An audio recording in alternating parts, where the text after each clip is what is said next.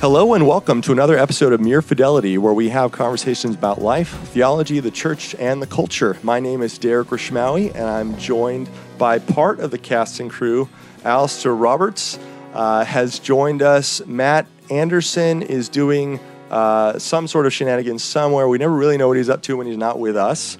Uh, it's usually trouble. And then Andrew Wilson, of course, is just. He's probably in bed time. at the moment. He might it's be. Past might be 10 p.m. here. Oh, yeah. Time. but none of that matters because we have an awesome special guest today, Jemar Tisby, longtime friend. Haven't had him on the podcast yet, but we are super excited. If you do not know him, I, I'm sure you probably do. He is the president of the Witness, a Black Christian collective. He is a PhD student in history at the University of Mississippi. His his uh, his own podcast, Pass the Mic, is very popular, uh, well respected, and he's been featured in the New York Times, the Atlantic, all over the place. So really excited to have Jemar on the podcast today to talk about his most recent book. The Color of Compromise. It's got a lot of conversations going, and we just want to continue that here on the podcast today. So thank you for joining us, Jemar. I've been waiting a long time for this. I'm glad I got finally called to the big show. Oh man, you talking about big show? No, well we we we, we had to get the right right time and all that kind of thing. But we're excited to have you now uh, today to talk about this book. You get into it in the book, but for our but for our listeners who maybe haven't had the opportunity to jump into it, um, the thesis, like what what are you what is what is the heart argument of the color of compromise, and in a sense, what what moved you to write this um, now? So I think you know the thesis if if we want to put it in academic terms uh, it's a popular level book so don't be scared. Anybody can read it. Um, is is really encapsulated in the subtitle the truth about the american church's complicity in racism and so those two words compromise and complicity are really what i wanted to demonstrate through the book so a lot of times when we think about racism whether it's racism in the church or beyond we think about the most extreme examples um, as we record this it's just the day after the um, anniversary of the 16th street birmingham church bombing and uh, four little girls killed in a racist terrorist attack. And we look at those attacks. They're, they're mightily tragic um, and and grief inducing, but we also look at them as see those are the examples of racism. That's what racism looks like. What what what we leave behind in that kind of assessment of racism is the fact that that area of Birmingham had already been nicknamed Bombingham which means these things had happened before and not enough action was taken to prevent them. And so I start the book out with actually a white, a young white lawyer, Charles Morgan Jr. He's reflecting on the events um, just a, a day or two after they occurred, and he asks a question of this white audience he's speaking to in Birmingham. He said, "Who's responsible?" And he said, "We all did it. Every time we used a racial slur, every time we laughed at a, a, racial joke at someone else's expense, all of these little ways that we created a culture of compromise. And so that's what I intend to show in the book is that throughout history, particularly in the United States, um, American Christians, uh, particularly white Christians, have had numerous opportunities to confront racism where it occurred, but in so many instances, instead chose compromise and complicity. Uh, so, so that's kind of the idea behind the book, and I go through literally centuries of, of history in the United States to show how all of these things uh, connect together and where we are now the conversation that you open up within the book is an incredibly difficult one to have without um, tempers and feelings rising to the surface. It's something that you often see when people are having these conversations online. There's a lot of anger and antagonism raised against anyone who brings forward these issues. It's a very difficult conversation to have. How do you think that First of all, what do you hope that people will gain from having this conversation? How do you want it to see it progress? And what are some of the best ways to um, move towards the conversation, to posture ourselves within the conversation? It is a really difficult conversation. I think um, one of the things we have to confront as Christians in general and Christians in the U.S. in particular is a sort of triumphalist reading of our history. Uh, that because we're Christian, because we love Jesus, or say we do, then you know everything tends to work out nicely. Even though there may be a few bumps in the road, we're on we're all on the right trajectory and the right path. Well, you know, in a grand eschatological sense, that's true because of Jesus and in spite of us, right? Um, but when when we look at um, the actual history, it's pretty dismal. If you look at U.S. history and particularly uh, the the church, um, oftentimes what we're talking about when we when we talk about race is that the the church, the white Christian church, was on the wrong side of justice issues many many times, and um, what I talk about at the beginning of the book is, you know, a, a, lot of people talk about this idea of white guilt. You know, bringing up these conversations about race is just about making white people feel bad about themselves. It's not productive, et cetera, et cetera. And I contrast white guilt with godly grief. Um, which is talked about in uh, Corinthians. And Paul is writing to the Corinthians about their sin, about their failings. And he's he's brokenhearted that he has to do it because he doesn't want them to turn away from Jesus. Um, but then he rejoices because they receive his words and um, it produces godly grief which leads to repentance. And so that's my hope with the book is a godly grief that leads to repentance on the part of white christians in particular. But for all of us the idea is that after you read about centuries of where the church has missed it on race that we would be um, motivated enough and even righteously angry enough to to act right now in the present. Now you're writing this as a Christian theologian. Um, what are some of the tools that you think that Christians approaching this conversation have that those who aren't Christians don't have? I mean, I think, for instance, of the Old Testament narrative where we have a very brutally honest history of the heroes and their feet of clay. Um, what enables us to tell the history in a way that's truthful and in a way that um, moves beyond some of the impasses that you find elsewhere in the society? Well, I think um, it's very prevalent in the Christian tradition the idea of the importance of remembering. Um, Derek, maybe you have a great book to recommend about a biblical theology of memory because I think that would be fantastic, yeah, right? That, like, be, um, that that would be great. If it, it, it, may already be out there, I want to read it if it is.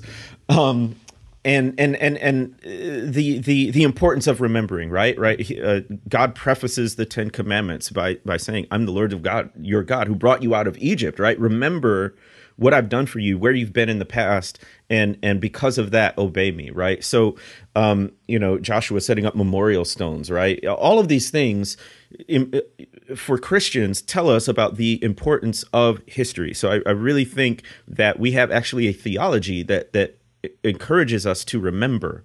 Um, beyond that, we also have this ultimate hope uh, that no matter how things look right now, that there is a day of renewal coming, a day of remaking and recreation coming. And I really think that is um, deeply embedded in the black church tradition uh, throughout slavery and segregation and all forms of oppression. We've been able to develop and to cultivate a deep, rich, long history of Christian faith.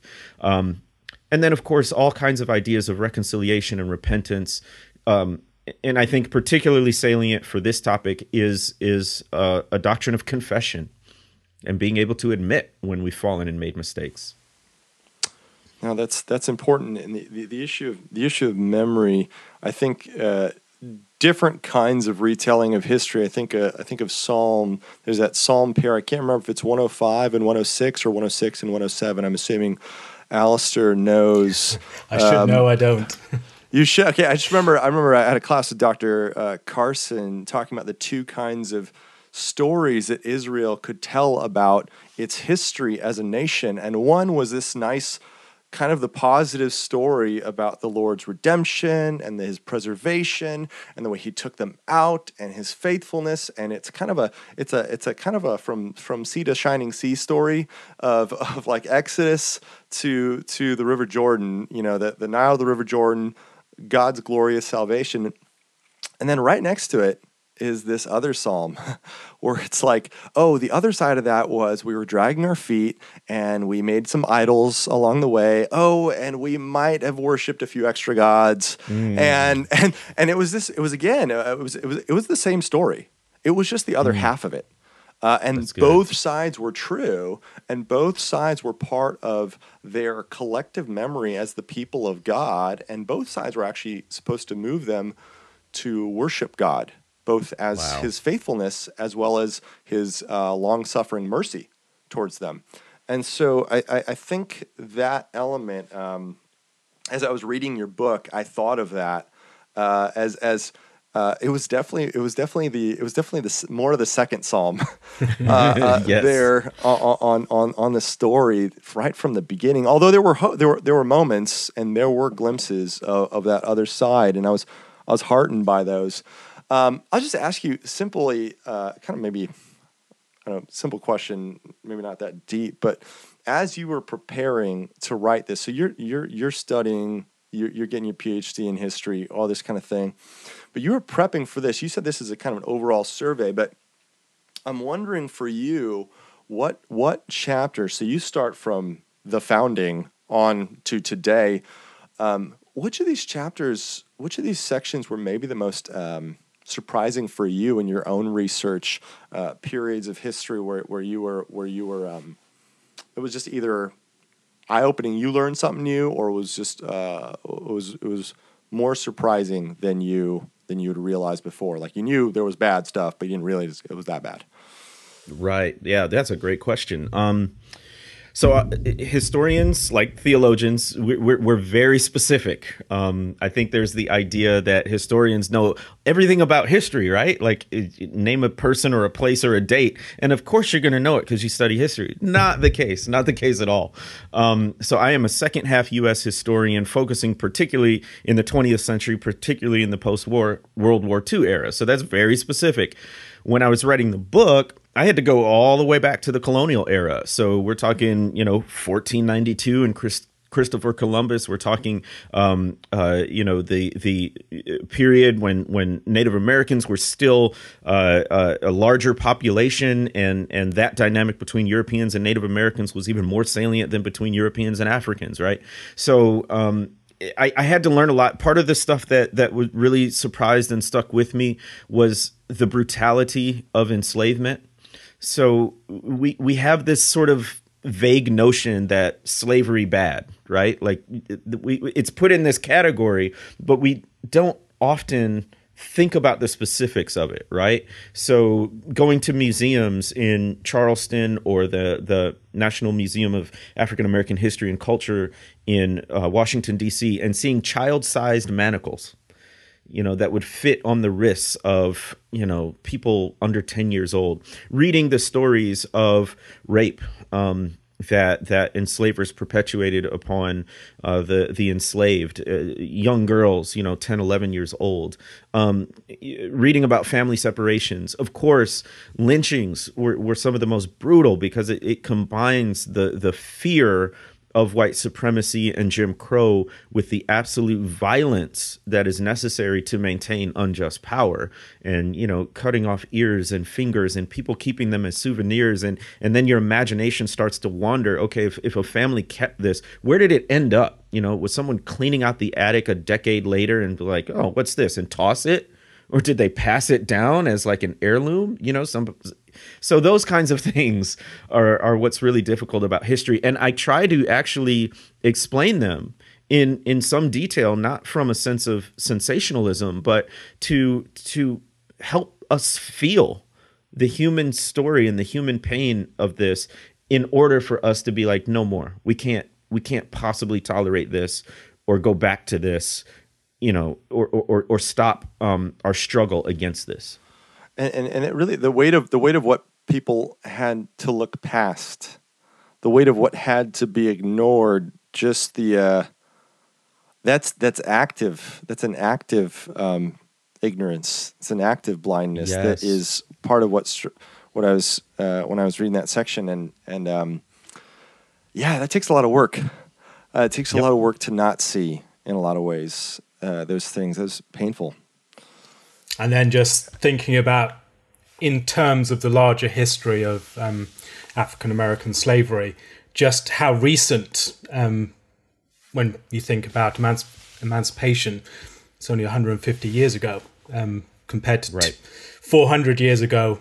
Um, 250 years of that time was um, slavery, and so it's not distant history.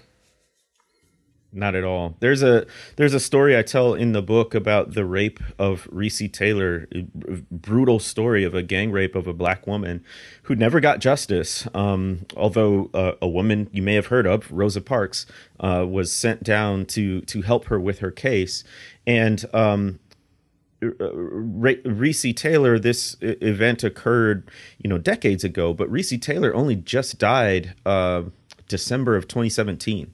Um, so she was alive to see the first black president, which was a huge thing for her. But, you know, and then when you think about the generational impact, right? So even though Recy Taylor finally passed away, she still has family and friends who remember this. Um, one perfect example of the sort of generational trauma that racist violence in particular produces is I'm I live in the Delta and and in my county uh, a hundred years ago occurred one of the most violent and um, destructive white race riots in the nation's history. It's called the Elaine Massacre. Elaine. And it occurred in 1919, so it's 2019. We're doing all kinds of commemorations and whatnot. But in this um, massacre, the rumor spread that black sharecroppers were were um, organizing for an armed rebellion like a like an army that was uprising against white people and so white people came in from Tennessee, Mississippi, Arkansas, converged on this tiny little farm town and slaughtered over 200 black men, women and children. Um, that was a, a history that for decades was hidden but now they're having sort of like truth and, and reconciliation kind of talks and what struck me was the children and grandchildren of the families involved in the Elaine massacre, I'm talking about the black families, they still feel it.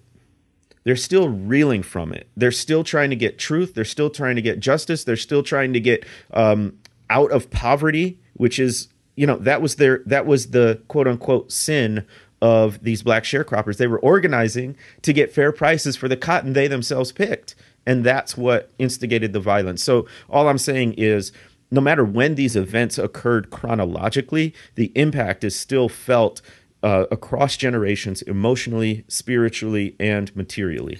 approaching these issues as a historian, how do you tell a big story of an immense enormity, some absolute, um, I mean, immense evil that was um, perpetrated upon particular people groups?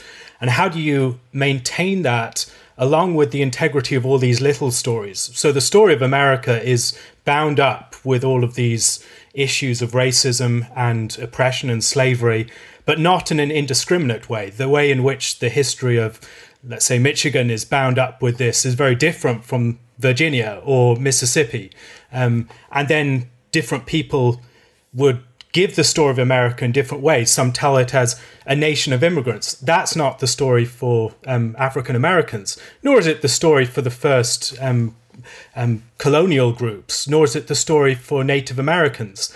And it seems to be a struggle between these, the telling of history. People want a unified single narrative to get something salient about American identity, but yet it seems that every one of those stories occludes something or um, excludes something. How can we tell that story in a way that puts the finger clearly upon what was done by whom to whom in a way that's not just about race in general but about very particular groups that did things to each other and particular things that they did and in a way that maintains the size and the significance of what that was how american identity was bound up with it but also the ways in which it wasn't the entirety of the story there's other parts of the story along with that Right, right. Well, I think it's very clear to set expectations. So I hope I laid the groundwork in the introduction in the first chapter to say this is a, a historical survey, so it's going to leave out a lot more than it includes, um, and and b that I have a very specific point I'm trying to make, which is to demonstrate Christian complicity in racism. And so there are all kinds of factors on gender and class that I don't go into, even though they're all sort of wrapped up together, hard to separate them. Um, but I do try to ch- tell a general story through particular examples.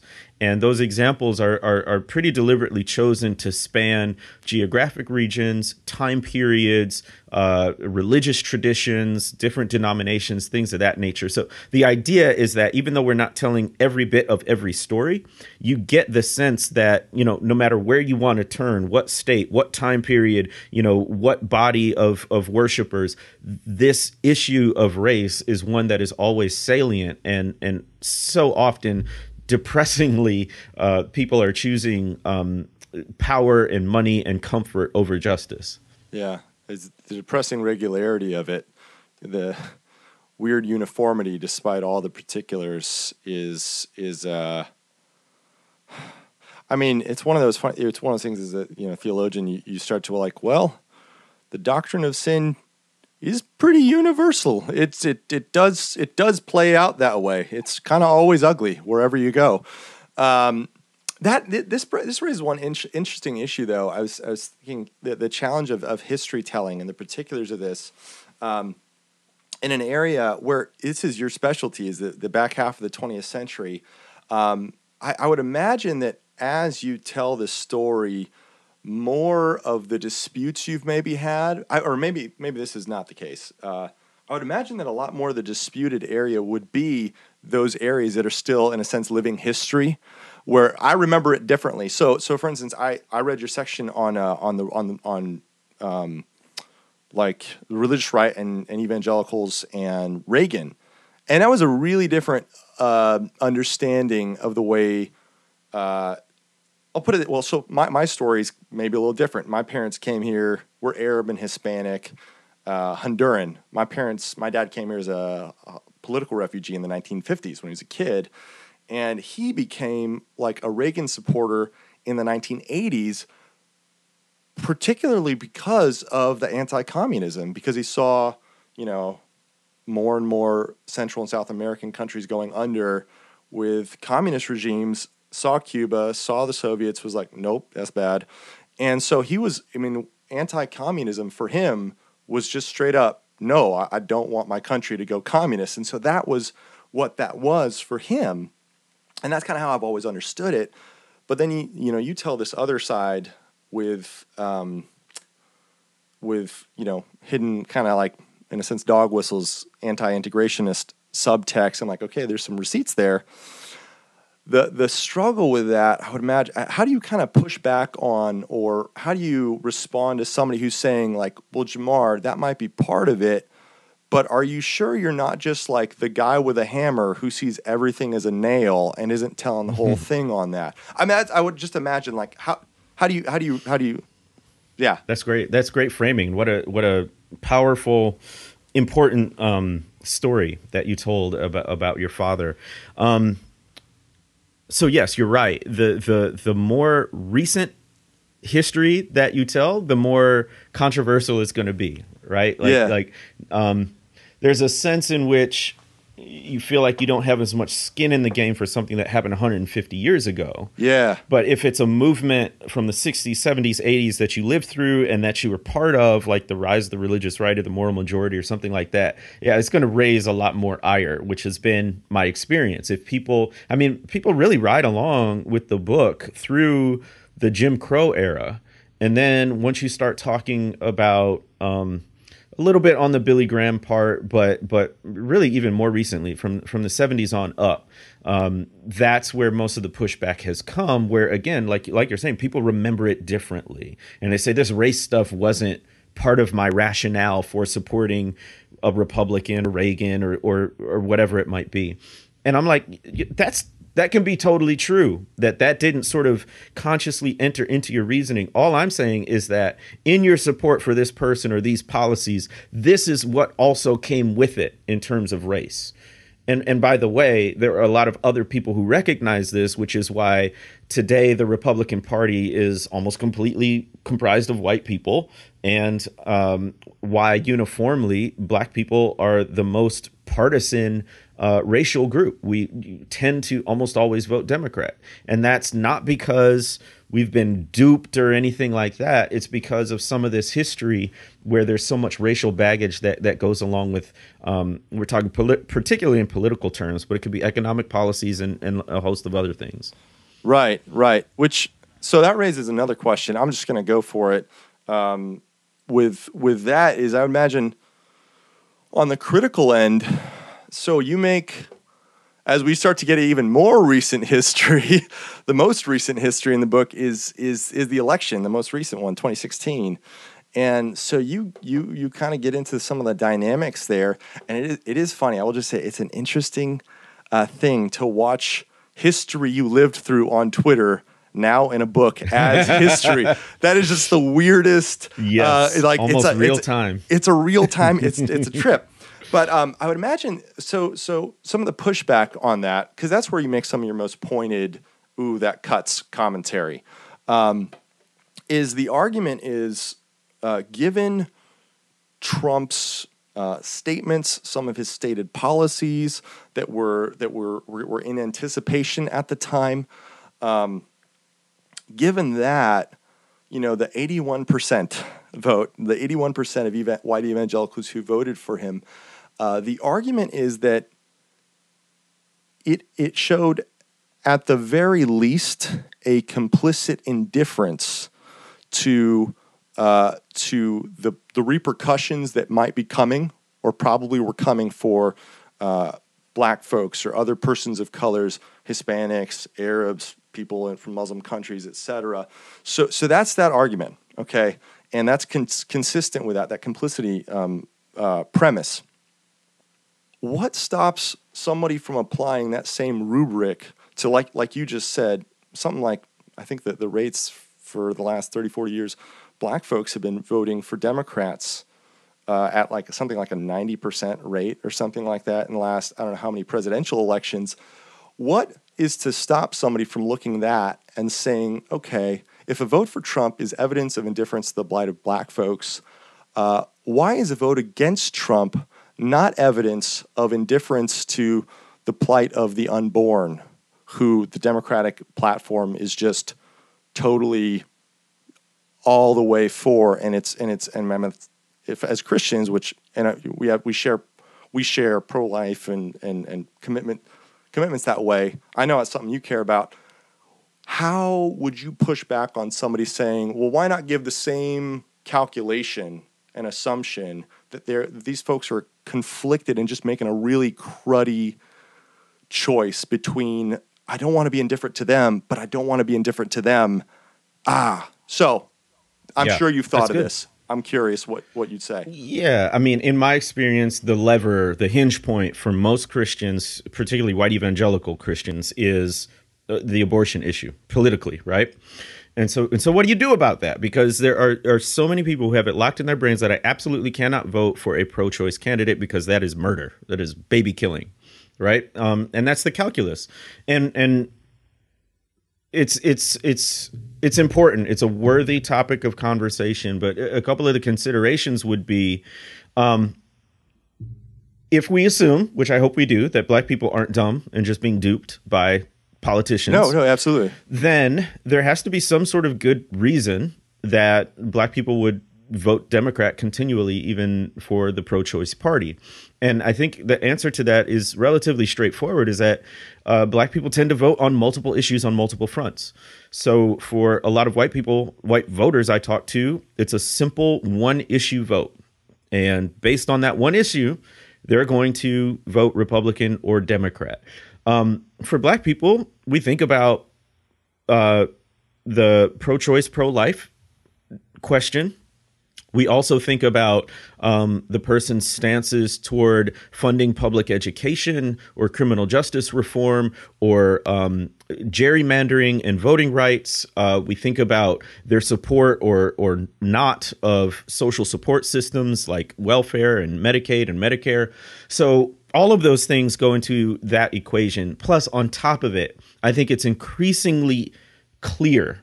It's it's there, there's always there's always been in a bi bi-party system there's always been one party that sort of made overt appeals to racism and one party that was not perfect by any means um, but but at least made gestures and overtures to be more inclusive uh, for the last 70 to 80 years or so the democratic party has been the party of inclusiveness or increasingly so and increasingly so the republican party is the one that is appealing overtly to racism and white supremacy and white nationalism and racist tropes. So if you are a person of color and a black person in particular how could you possibly vote?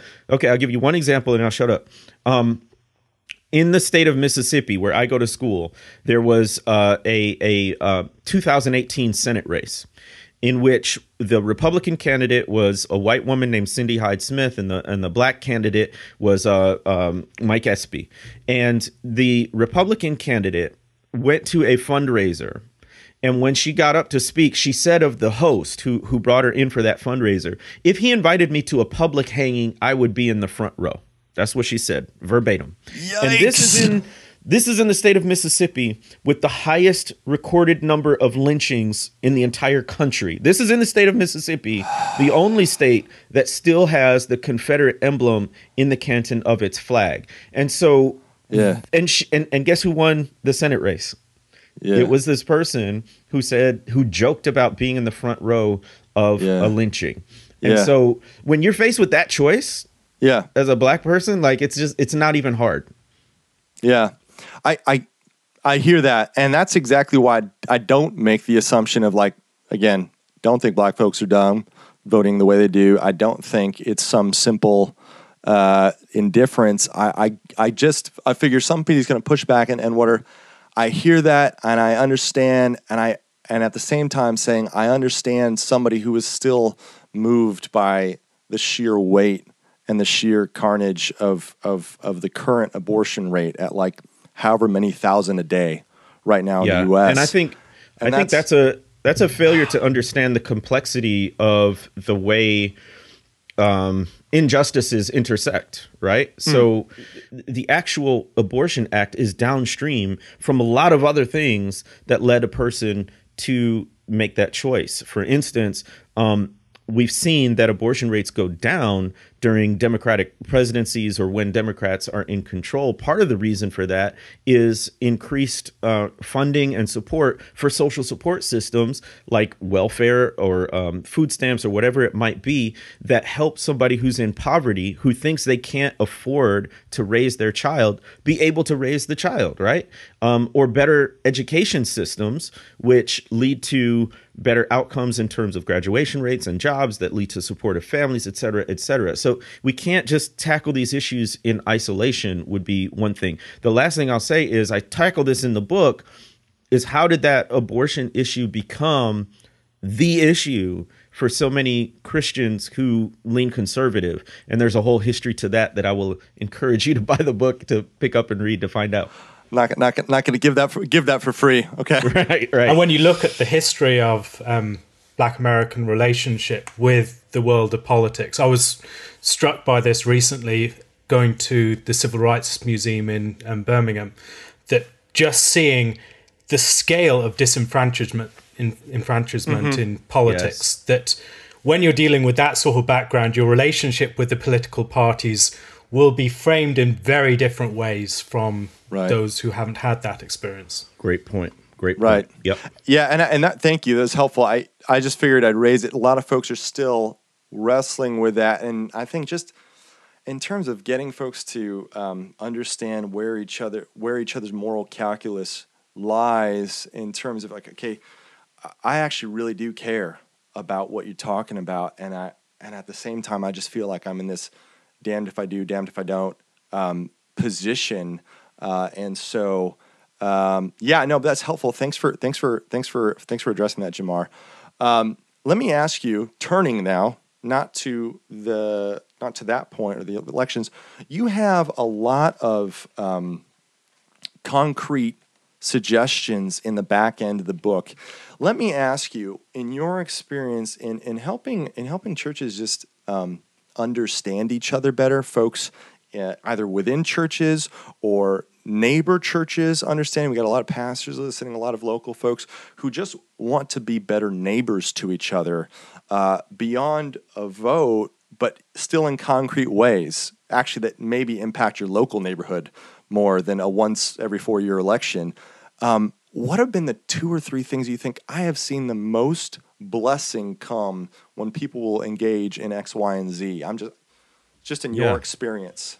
That's a good way to frame the question, um, and it makes it harder to answer for me. Uh, Sorry. yeah, no, it's um, so so. Yeah, just just to zoom out a little bit, the book is structured intentionally to uh, the first ten chapters or so are are mainly history, right? And- Yeah, and, I yeah. hope it's a you know a narrative history that's compelling and interesting to read, not some sort of dry history textbook type of thing. Um, No, it takes you along. I will just say that for the for the listeners, it takes you along at a clip, and you're surprised at how quick you you go from A to Z with a lot of information. So I'll I'll back that. I'll Yeah. back that on that. So shout out yeah, to the going. editor. So you're like, Shout out to the no. It was, good. No, no, yeah. Uh, so but but but then the last chapter called the fierce urgency of now ends with practical action steps and and i will uh, tell you be, tell folks who haven't read the book i focus mainly on on bigger structural institutional kinds of changes and there's a whole reasoning for that where um, as christians we tend to focus on focus on the individual and the interpersonal which i say is necessary but it's not sufficient when it comes to racial justice.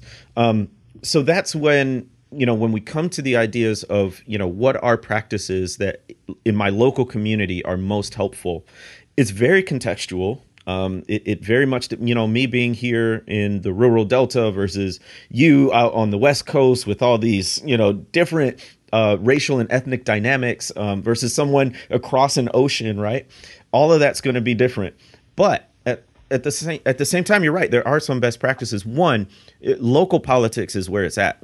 I mean so much. Uh, one, one of the big things is getting involved with the local school board uh, so our, our children are coming through this and in the us system uh, public schools in uh, rural or inner city environments tend to be the ones that are most populated by racial and ethnic minorities also tend to be underfunded have the less qualified teachers et cetera et cetera. And so if you want to do something about that show up at the school board meeting just even just to see what they're talking about. And it might may, may come that you have a strong opinion on something that they're about to talk about and you get to weigh in um, another thing I encourage folks to do if you are interested in criminal justice reform, get involved and at least to know and vote for your local county prosecutor. Um, these people wield enormous power. They are the ones who decide uh, which cases will go to trial, which ones they're going to offer a plea deal, how much sentencing to recommend. They are the gatekeepers. And in so many instances, what they do is they run on their conviction record, which a plea deal counts as a conviction. So they'll say, oh, I have a 90 or a 95% conviction record. And what they leave out in that is that they've done all these plea deals for people who are innocent or guilty of much lesser crimes, but they've given them the plea and they've given a poor person, typically a poor person in a very scary situation. They're in jail. They say, you can go to trial and risk 10 years in prison if you lose, or you can take this ple- plea deal and get three years. And, you know, what are you Yeah. going to do? Right? You Yeah. feel trapped. So, so knowing, are these folks, um, you know really punitive? Do they are, are is it a humane kind of criminal justice they're practicing? Are they interested in reform voting in those elections? Uh, so so those are some really concrete local ways to affect systemic and institutional uh, disparities that that anybody can do pastor congregation member anybody. That, that- word- that's helpful. The words systemic and institutional and these sorts of words are words that often appear in conversations about race and the language of complicity which you have on um, in your title is something again that is associated with that we're bound up with systems that are often oppressive that are involved with forms of um, persecution, with racism, with um, exploitation, etc. I mean, I think of the history of the slave trade is one that it happens on the doorstep here as well. I mean, I'm just down the road from Manchester that was built in large part on wealth formed from slave trade. the um, port of Liverpool as well. It's just up it's not far away. And that's part of our history too. Um, there's also other parts of the history just down the road in um, I'm in Stoke on Trent, and Wedgwood was very much um, campaigning against the slave trade. But it's something we're all um, bound up with our history. It's not something that we can get a distance from. Now, as we think about Christians and our conversation about sin, it's not something that has a very clear um, way of grasping hold of and speaking about the sin of complicity, of what it means to be bound up with systems that are oppressive, that are involved with these sorts of institutional evils. How can we develop a theological language to speak about these things? And how can we develop a Christian response to systems that are far more vast than even the systems that existed in from the 17th century onwards surrounding the slave trade? Um, think about vast um, structures of our economy that it's very difficult to see where oppression is coming in. How can this conversation guide us more generally into a deeper and more searching conversation about sin? That's fantastic. Um, so this idea of systemic and, and institutional uh, sin, and, and in this case racism, that's a that's a huge one. Um, to to better grasp that distinction, I encourage folks to read another book, uh, Divided by Faith by Michael Emerson and Christian Smith. Really lay out well in, a, in an American white evangelical context how Christians some Christians think about race in these really hyper individualistic terms. Um, so, so that's that, that's to help give some context. The other thing, a fundamental understanding that we have to have is that racism works itself out through policies. So it's not just people being mean to one another. It's people setting up policies and structures and practices that continue to widen inequalities between people groups that disproportionately affect people who don't have much money or people who may have darker colored skin, right? Um, this was explicit in the Jim Crow era when you had literally signs over drinking fountains saying blacks only, whites only, right? When you had a segregated school system by law. But one of the things that we also have to recognize is that schools are still segregated and why is that? It's not just some sort of arbitrary self selection by people. There are actual routes and channels and practices that lead to this, and the fact that as schools are segregated, schools that are um, wealthier and white get the more resources and have the better outcomes from from certain standpoints right so so we got to understand that this stuff works itself out through policies and i do think there's a theology behind this of of sort of being wrapped up in a system and being complicit in a system that is unjust. So we can think about, I think it's Daniel nine, where where he prays the prayer, "I and my fathers have sinned," um, where he's he's confessing his own culpability, but also that of the generations before him. That he's part of a stream, part of a flow. Um, the very idea of of original sin, right? Like like like in Adam, in the first Adam we all are guilty. We all are sinful. But it's in the second Adam, which is not our work. That's what someone else did. It's someone else's, uh, you know, uh, s- sinful act that that puts us in the stream of the first Adam. It's someone else's righteous act that puts us in the stream of righteousness by faith. And so this idea that it wasn't all just dependent on our actions. I think even more concretely, the Old Testament talks a whole lot about.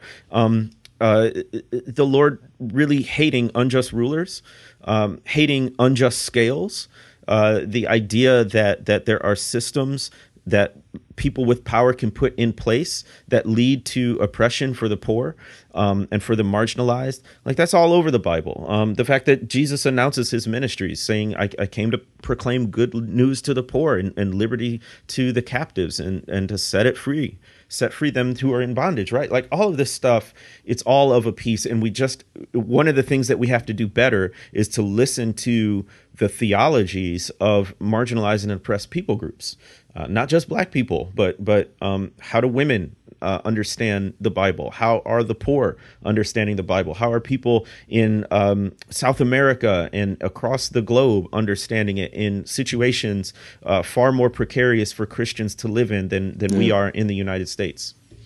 Yeah, folks just listening to the Bible in different places, speaking to one another, hearing what the Lord's saying in different places.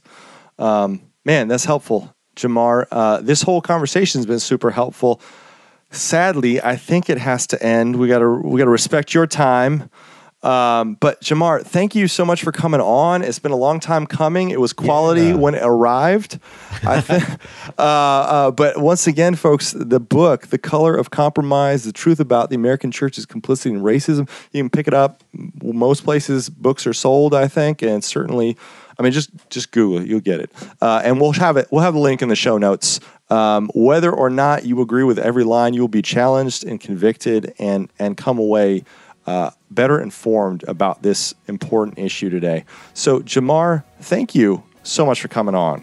Hey, this was fun, guys. We we should definitely do it again. I appreciate the invitation. We should definitely do this again, and even before you write a whole nother book.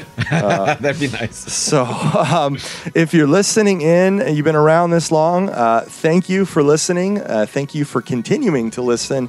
Uh, and a special shout out to our Patreon supporters for supporting, helping keep the lights on. Um, if you want to join that, again, the link will be in the show notes at mereorthodoxy.com. You can rate and review us at iTunes. It's also helpful. But for now, this has been Mere Fidelity. Thank you for joining us.